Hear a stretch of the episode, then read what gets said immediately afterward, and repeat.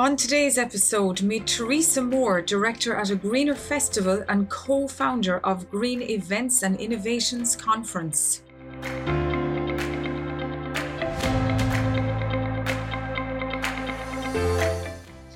I'm your host, Sylvia Morn, and you're listening to the Music Secrets Exposed podcast.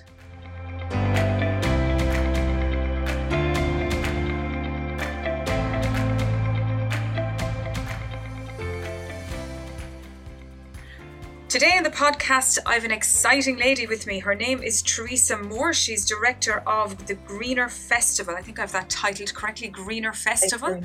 Yes. A, a good name because it's something, as we were chatting before the interview, you don't think about what happens alongside events in the outdoors, even sometimes in the indoor environments. Welcome to the podcast. Thank you, Sylvia. Thank you. Now, you have a background, Teresa, in philosophy. You've got a Master of Arts degree. It took you into the arena of doing TV work as a, a young person, and then you went into academia for a while, and then after that, then you came out of in in you know academia and working in that environment for various reasons. Tell us your story from the beginning. So you firstly studied philosophy. That's interesting.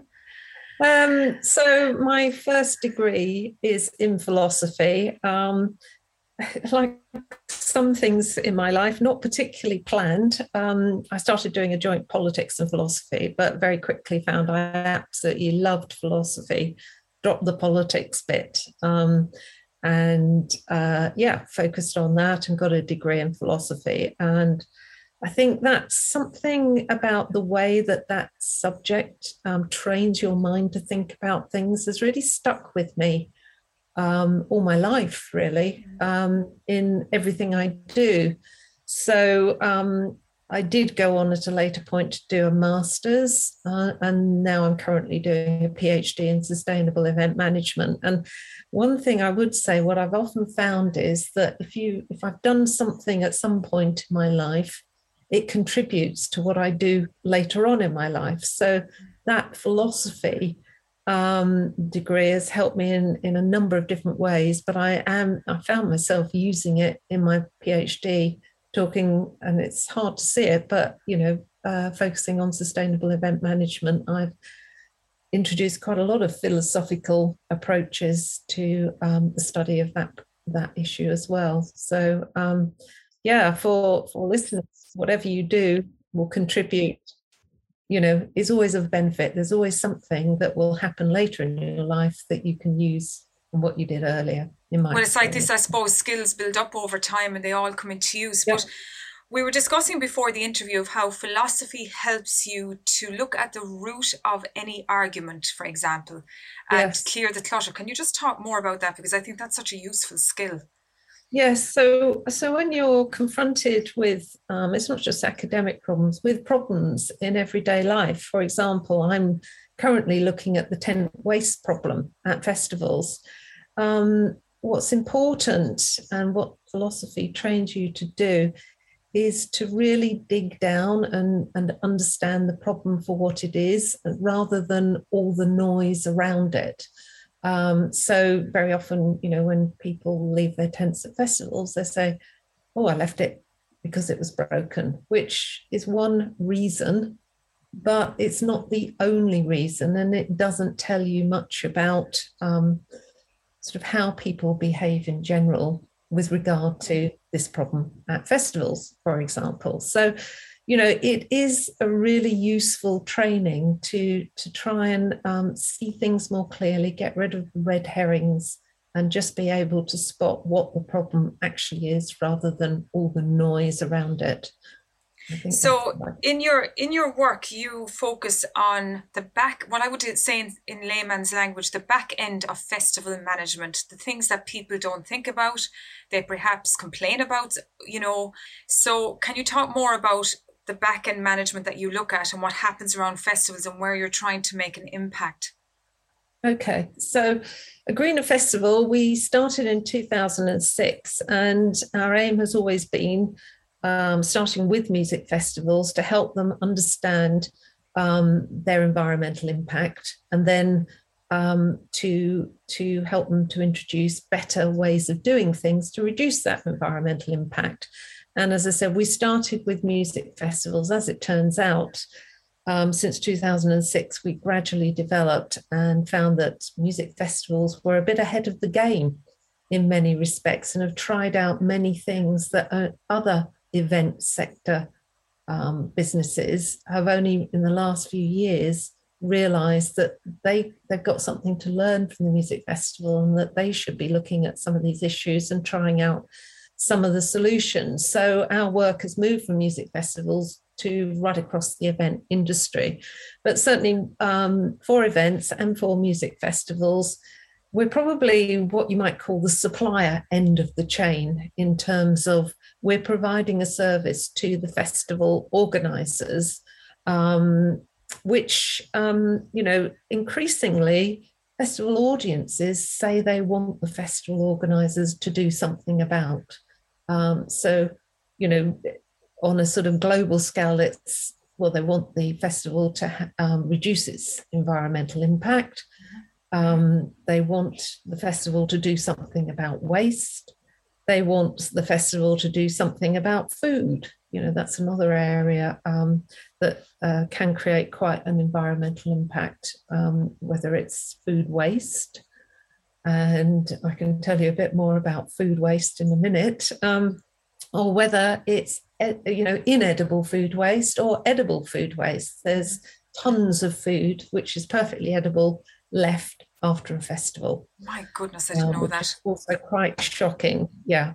Mm. Um, so we're we're sort of uh, we get invited in. We're asked to come in. We don't uh, force our way in, if you like. Mm-hmm.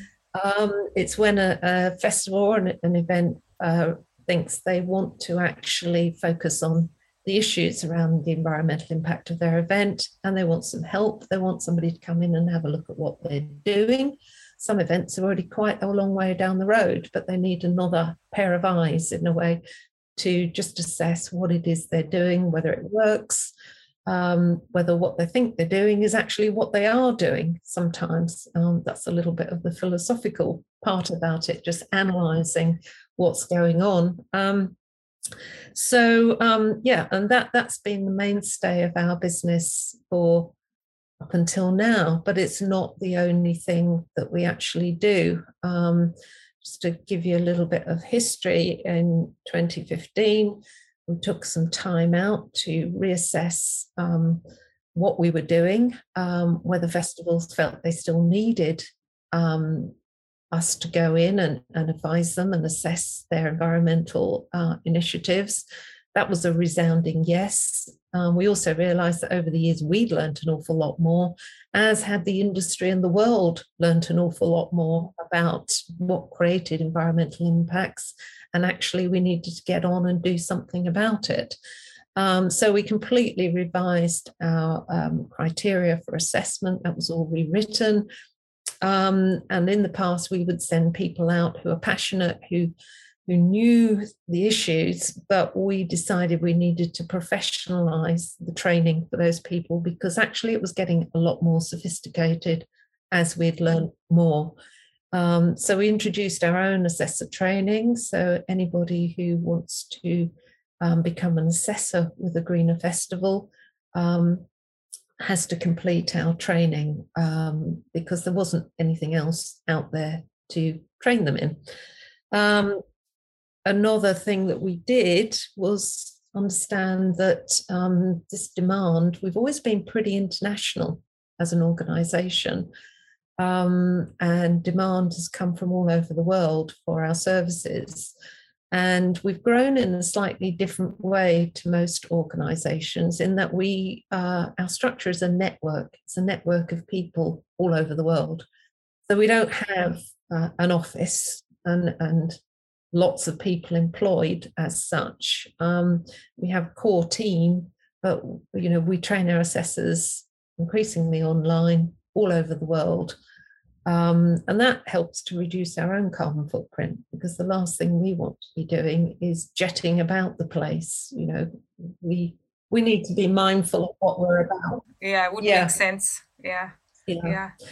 So um, yeah, so that's been the core of it. We we worked, moved into training. We also then started to move into consultancy, and that's where the Greenpeace thing came up. So, um, as I said, I'm doing a PhD in sustainable event management. My focus is on tent waste and behavior change, and I am a co-founder of a conference called Green Events and Innovations. Um, and I decided to uh, sort of just put some of my findings out to industry and see what the response was. And in the audience happened to be the head of UK events for Greenpeace. Um, approached me afterwards and said, Well, I've, I've not heard anything like this before. Um, we're setting up something called Eco Camp, a campsite at Download Festival. Would you give us some advice on how to do it? Um, which I did actually, and um, uh, everything from how they communicated it to what needed to be put in place actually on the campsite and how how it had to be run. And they were brilliant. They pretty much took on board everything that I suggested. Which, when you're a researcher and you're you're it tends to be that you're working theoretically to yes. be able to go out and put that research into practice was quite an amazing opportunity. So quite exciting to see it come to fruition, I suppose, too. Yeah, that's right. Um, so that was originally intended to be a three-year pilot scheme. Um, obviously, COVID has interrupted that. Um, and it was with Download Festival, the Eco Campsite was at Download Festival, which didn't run again this year. Because of COVID. It's too early in the season at the time. Um, but um, yeah, it was a fantastic opportunity. So I did go down to the site. I spoke to uh, the campers on the site to see what they thought of of what had been put in place, um, and it was all you know it was all good news, actually very positive, and importantly, not one single tent was left behind. So uh, fantastic. Uh, so your your research really paid off. I mean, all that implementation yeah. of what you discovered all those years of research. Fantastic. Yeah. yeah. So, would you say, like, when you look at this whole idea about waste management at events, to me, it would start at kids' level, re educating them, as well as handling the ongoing problem, because there's two sides to the argument, if I'm right here.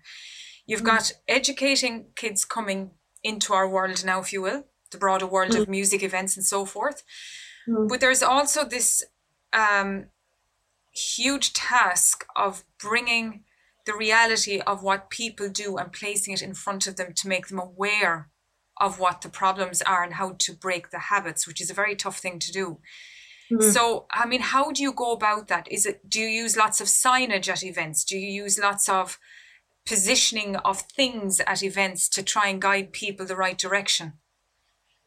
Um, I I think it's it's a combination of quite a lot of things actually, and it will be slightly different for different events with different audiences.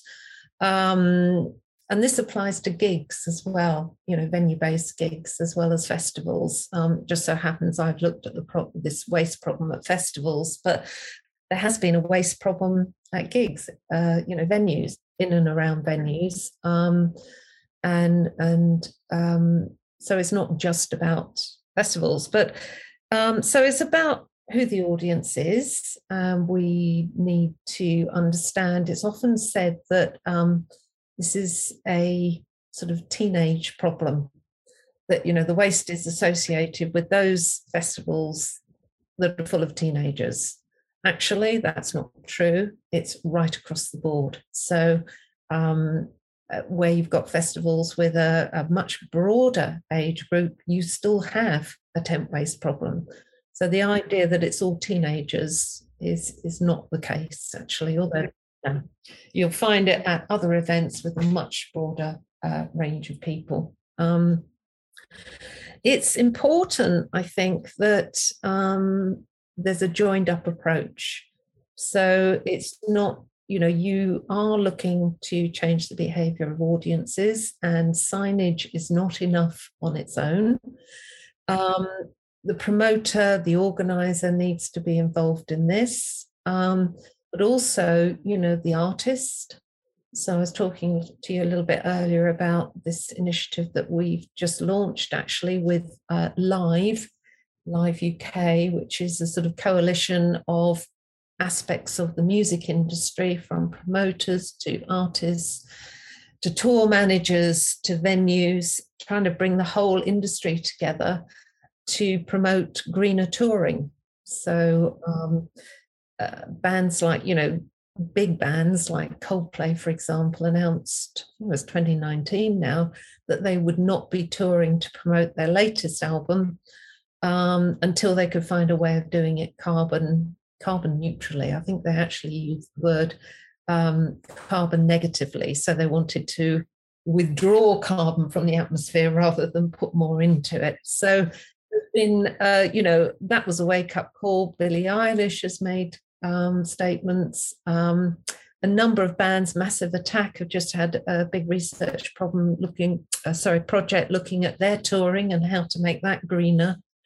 Um, so we've launched the greener touring and we've been out on the road um, looking at, you know, the elements that um, that can be improved to make touring greener and now, assessing it. Yeah, the other thing I'm thinking is is there career opportunities here for people who love music and adore music and want to be involved in the world in some way, but they know because of COVID, while being a performer is, uh, it's it's good. It, it you can still perform. I'm not saying that's not the possible, but to supplement their income perhaps as a performer, are there things they can do within this whole arena of festivals and so forth? Um, well, there are. I mean, there's a huge range of um, opportunities um, in the music industry, which aren't the sort of main core performance or songwriting. Um, obviously, you can work in other um, adjacent uh, areas. You know, we talked about writing music for gaming, uh, writing music for film or television or adverts. We talked a little bit about this thing called sonic branding, which is coming up with sort of um, uh, very, you know, three notes that are very recognizable and are, are related to products and things. Um, I think these days, and perhaps what COVID certainly has taught our business, uh, and I hear this over and over again, is that you have to be ready to diversify and go into other areas, related areas perhaps, but you can't just do one thing. I think musicians have already learned this because um, obviously the the income they can make, unless you're very big from recorded music, has gone down and down and down. Oh yes, it has. Um, mm-hmm. uh, you know, unless again you're a big artist, it's quite hard to get gigs and to make music from live. Mm-hmm. Um, but that has been a mainstay of income. And so I think, you know, a lot of musicians out there have understood actually that, you know, if they're going to survive and carry on doing what they love, they're going to have to diversify and try and do other things as well. So in in your world of, you know, helping festivals to be greener, okay? Mm.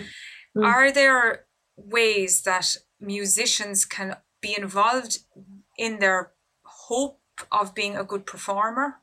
but also merging it with helping the environment in the musical sense, like helping festivals to be more green? Are there career opportunities in that area specifically? Um, well, there, there's obviously uh, artists can play a big role in messaging. So, you know, uh, if they have a fan base, they can influence that fan base. Um, and you know, a lot of bands that may not be huge bands have their own fan base that they've built up through a lot of hard work. Um, they can, you know, support initiatives, be aware of it, to you know, tell tell their fan base about it, get involved in um, things like greener touring, for example. Um, there's something called an artist green rider, which is becoming a little bit more popular now as well, where, you know, in, in terms of a contract, you add in things that you know you would like to see at the venue it might be the elimination of plastic bottles for example um, it could be i don't know plant-based food something like that um, there's quite a lot of things that the artist can do as a musician to influence their audience and and be part of this bigger joined up picture. Um, as yeah. That's interesting. So before the interview, we were just talking about copyright advice. Now you have mm. some knowledge concerning the law surrounding contracts and artists, yeah. what they sign into, and with record companies, and how there have been horror stories of some artists signing contracts that have caused them long term issues, ending up that they have to have to pay money that back to their record group that they signed up with and so forth, yeah. the record label or whatever. So, can you just speak to that? Can you give some advice to young musicians who might have created something that might want to protect their intellectual property and also talk about the importance of reading the small print in contracts and tell some stories yeah. about this topic? Okay, well, I, I think that, um, you know, when you're passionate about your music and you want to get it out there, the um, the tendency or the temptation is when somebody offers you a contract is to just grab it with both hands. You know, at last somebody's listening to me and I'm going to get my music out there. But um, I think the advice is, and this is through some very painful experiences of lot, lots of artists, that you don't rush at it. You actually have a look and see what it is that um, is being offered, what the deal is rather than just signing without knowing what the deal is, which is not uncommon, to be honest. Um, you need to understand what it is you're signing. So, you know, for example, there have been examples where uh, bands have owed the label money because the contract said um, that uh, they had to repay the label's investment in the marketing, in the sort of infrastructure they were providing to promote the band um, they had to repay that out of their performance income. Um, you know, and, and, that's been some contracts. So some artists have found that they've been out of pocket, even though they've been earning money and haven't been able to understand why they haven't seen a penny of it. And to be honest, um, when they're on tour, they work so hard a lot of the time. You know, yeah. they're going night after night. Yeah. So um, I think that, you know, it's true that uh, record labels do take a risk, and not all artists um, sort of are successful. Um, but I think it, you know, to be fair, it's got to be a case of just being really looking at the small print and understanding what it is you're actually signing up for.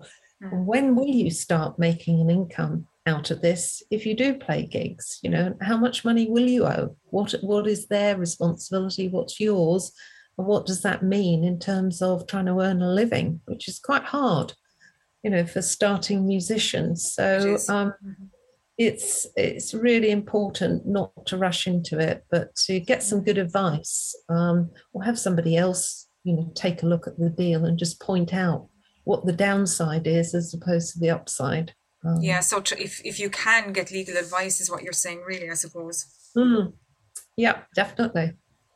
And Perfect. Some, some, some music lawyers will I know a handful who will take on um, artists pro bono, so they will help them get a leg up in terms of those very early contracts. Obviously, mm-hmm. with with the idea that you know they may well then, once they've they've started earning, um, pay for the services. But there are some very good music lawyers out there who will do that. Who understand um, the the nature of their business. Yeah. Now, I just want to dig into this little fascination of yours. You mentioned it earlier sonic branding. Can you explain right. what that I think it's interesting. Can you explain what that yeah. is? Yeah. Well, as I've sort of gone through, you know, my experience of the music industry, sometimes you come across things that I never heard of that, and that's really interesting. So, a few years ago, I came across a lady actually whose whole business is around sonic branding, and this is about um, uh, rights to um, these these tunes. Now they're not really tunes; they're usually two or three notes. So if you think about Intel, um, the the computer people, they have I think it's three notes, and you recognise that it's Intel. Yes. Um, just by hearing the notes, that is actually sonic branding, and somebody has created that. So you've had a creative produce that because not all three notes would be, you know, you wouldn't hear it in the same way. They wouldn't make that sort of mark. Um, and there are rights attached to producing these sonic brands. So um, it's one of those things that absolutely fascinated me because it's something that we're aware of if you think about it. Mm-hmm. And the more you think about it, the more sonic brands you come, you know, you're reminded of, or come That's across. Right. Yeah. But actually, you know, there are people out there who are who are creating these sonic brands, um, and and it's another avenue, you know, um, where people can earn some money. They will earn. But it's it's this whole technological world is opening up so many title job titles that I've never heard of before. I think everybody's yeah. kind of what's that job about or what's this job about? This you know, it's yeah. it's a new education all to itself, and it changes so fast from one you know genre of technology to the next move on in technology. There's all these developments that happening so fast. Very interesting. So, Teresa, where can people find you and how can they help, more importantly, in terms of the environment surrounding festivals when they're organizing them? What can people do and how can they find out more about what you do?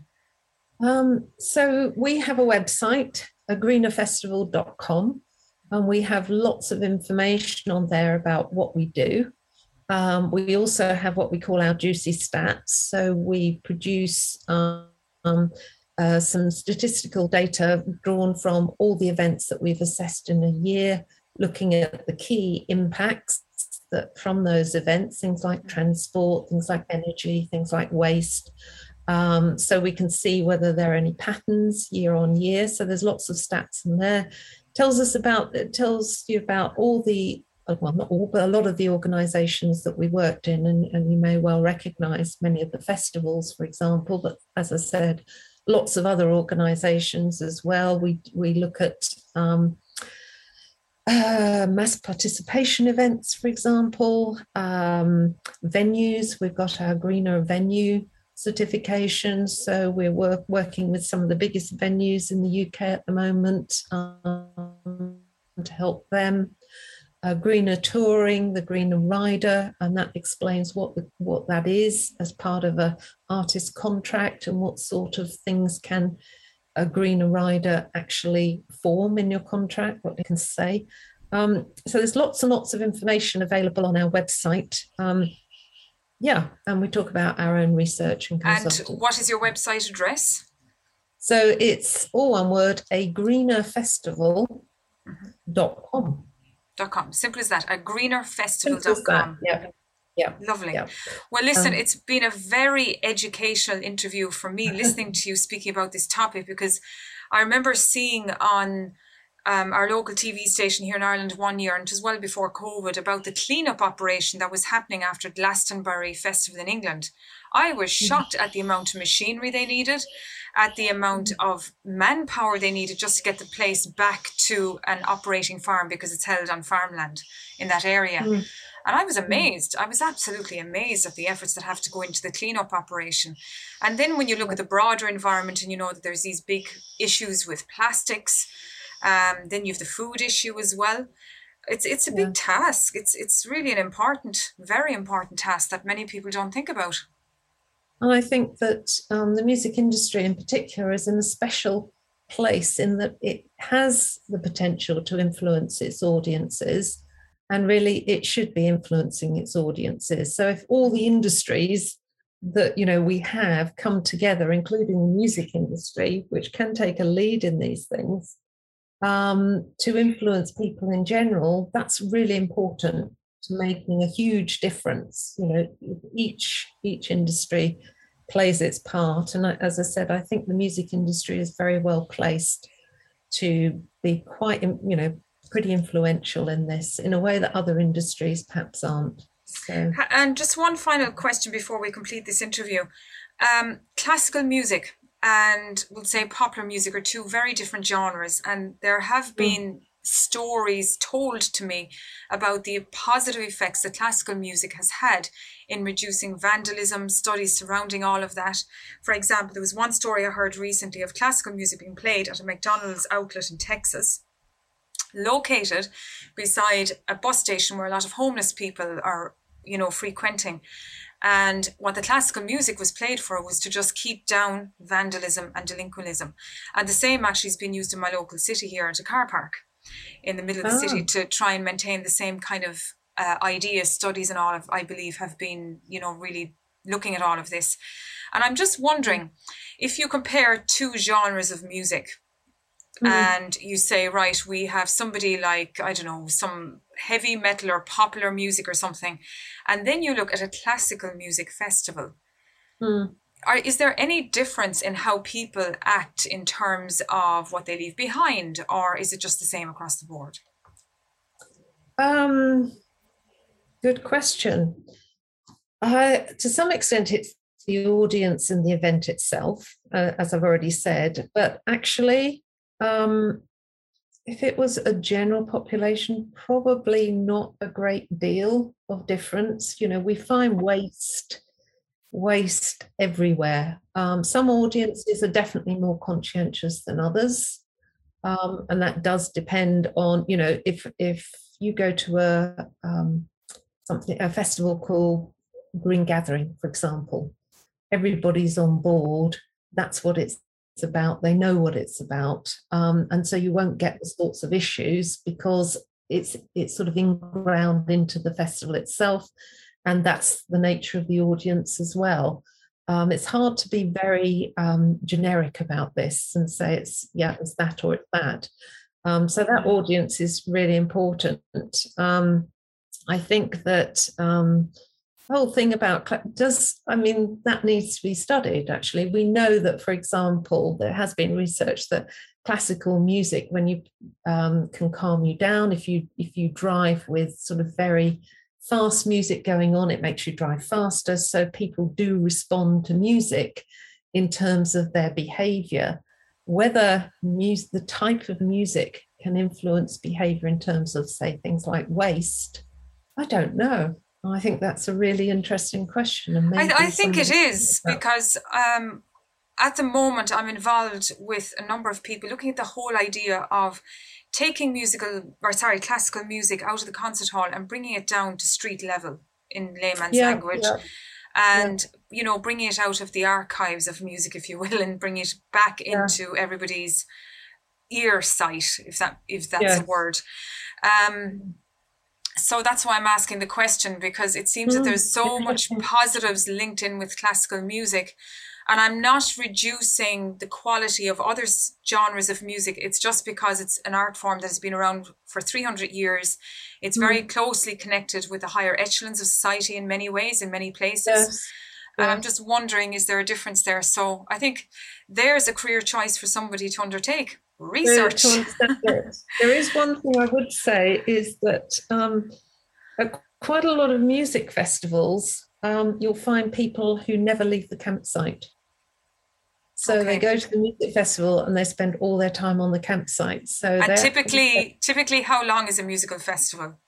So it can be two to five days. That's probably the average. Um, so five days no. is a long time to manage all that waste. It's a huge amount, yes. Um, uh, you know, it, those usually people will arrive say on the Wednesday and they'll leave on the Sunday or the Monday morning. So that is a long time, you know, in terms of if you've got tens of thousands of people mm. there, particularly.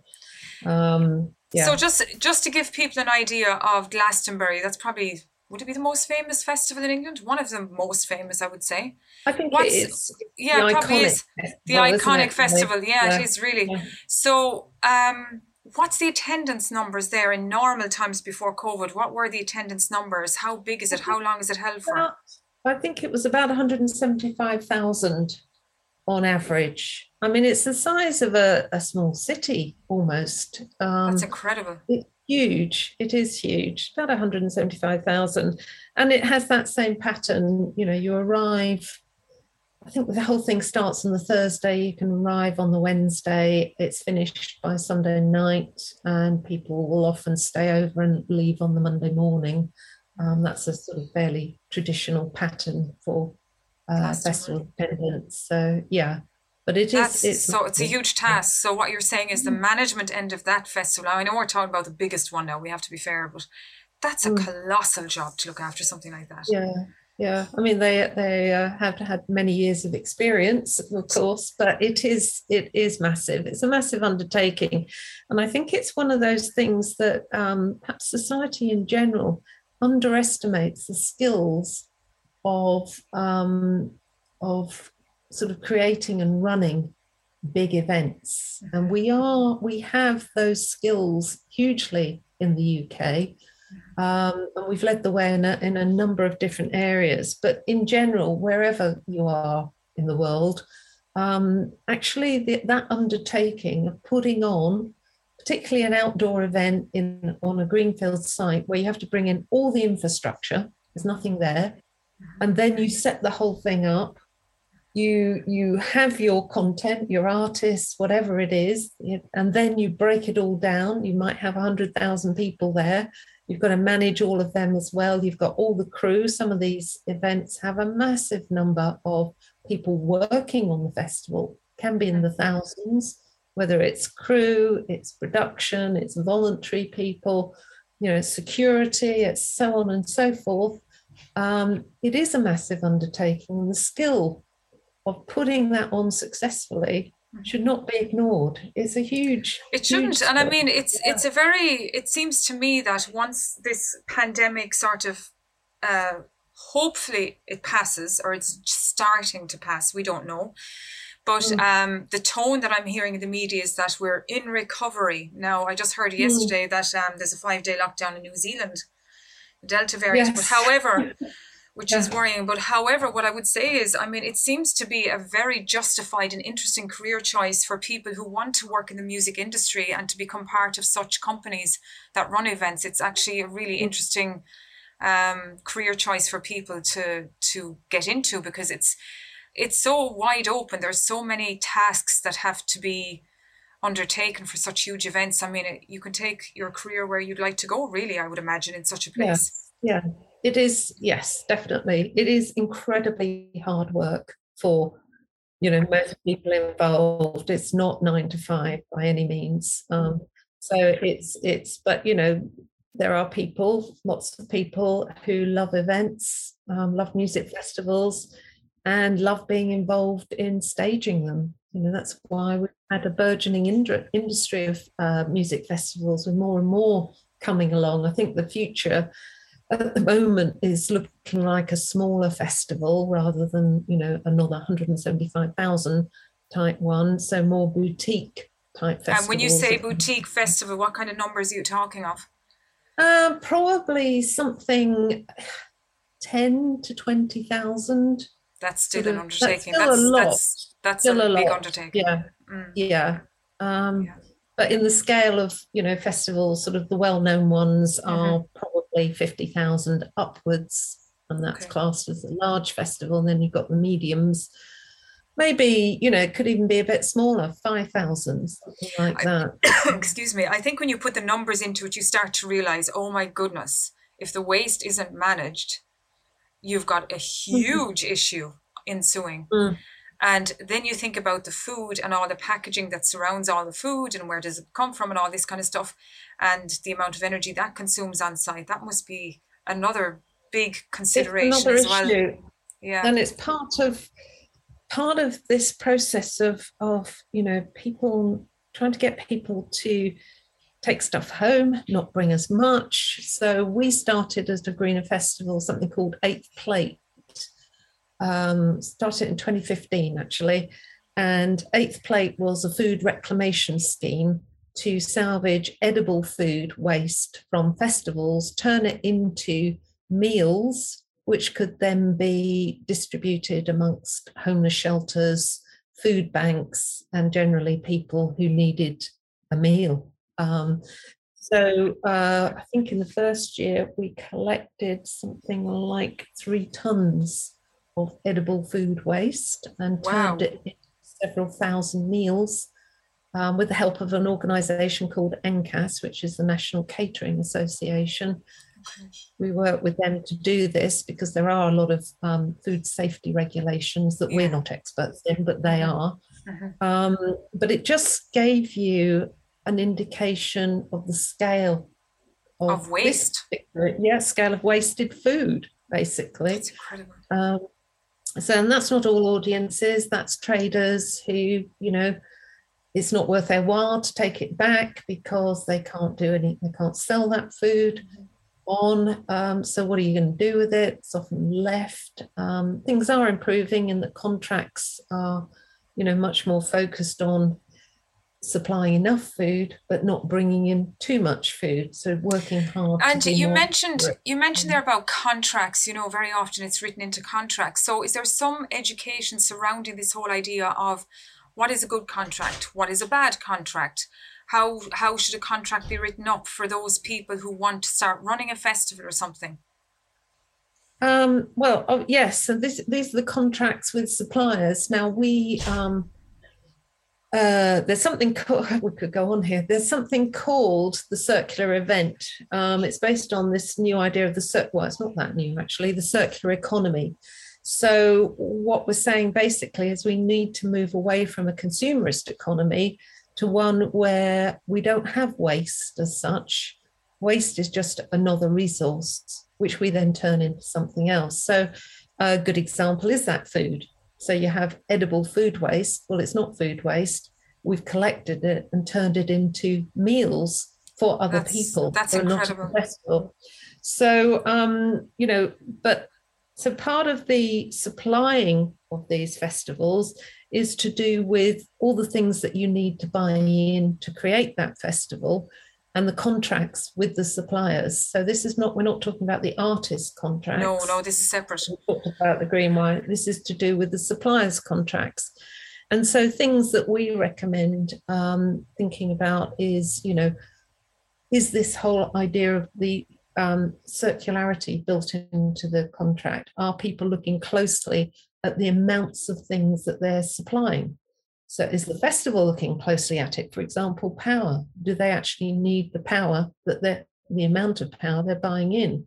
Um, we've we've found over the last few years, and this is across the industry, that actually many events have been overpowered for a long time, which is a waste of energy and a waste of their money. So you know, we're looking more closely at that. We're looking more closely at contracts with um, food suppliers um, infrastructure suppliers? Can we do the logistics of supplying infrastructure more, more, efficiently so we're not burning the transport miles? Um, uh, is it ethical? So are there, you know, have we got ethical safeguards in, built into our contracts? For example, you know, people who produce things, is there any sign of exploitation? Where's it coming from? We've got fair, uh, fair trade food built in, you know, that increasingly those contracts are including clauses which are about sustainability. You know, they're sent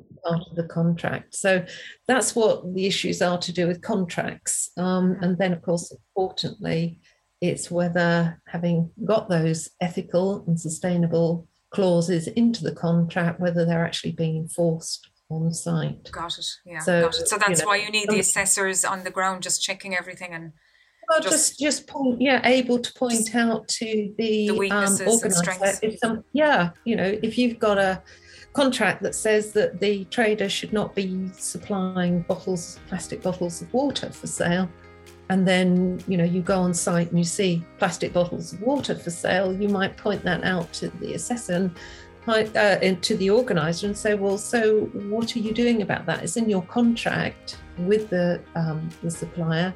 What happens? You know, this mm-hmm. accountability. Really, you are trying to what hold them accountable. Yeah. yeah. yeah.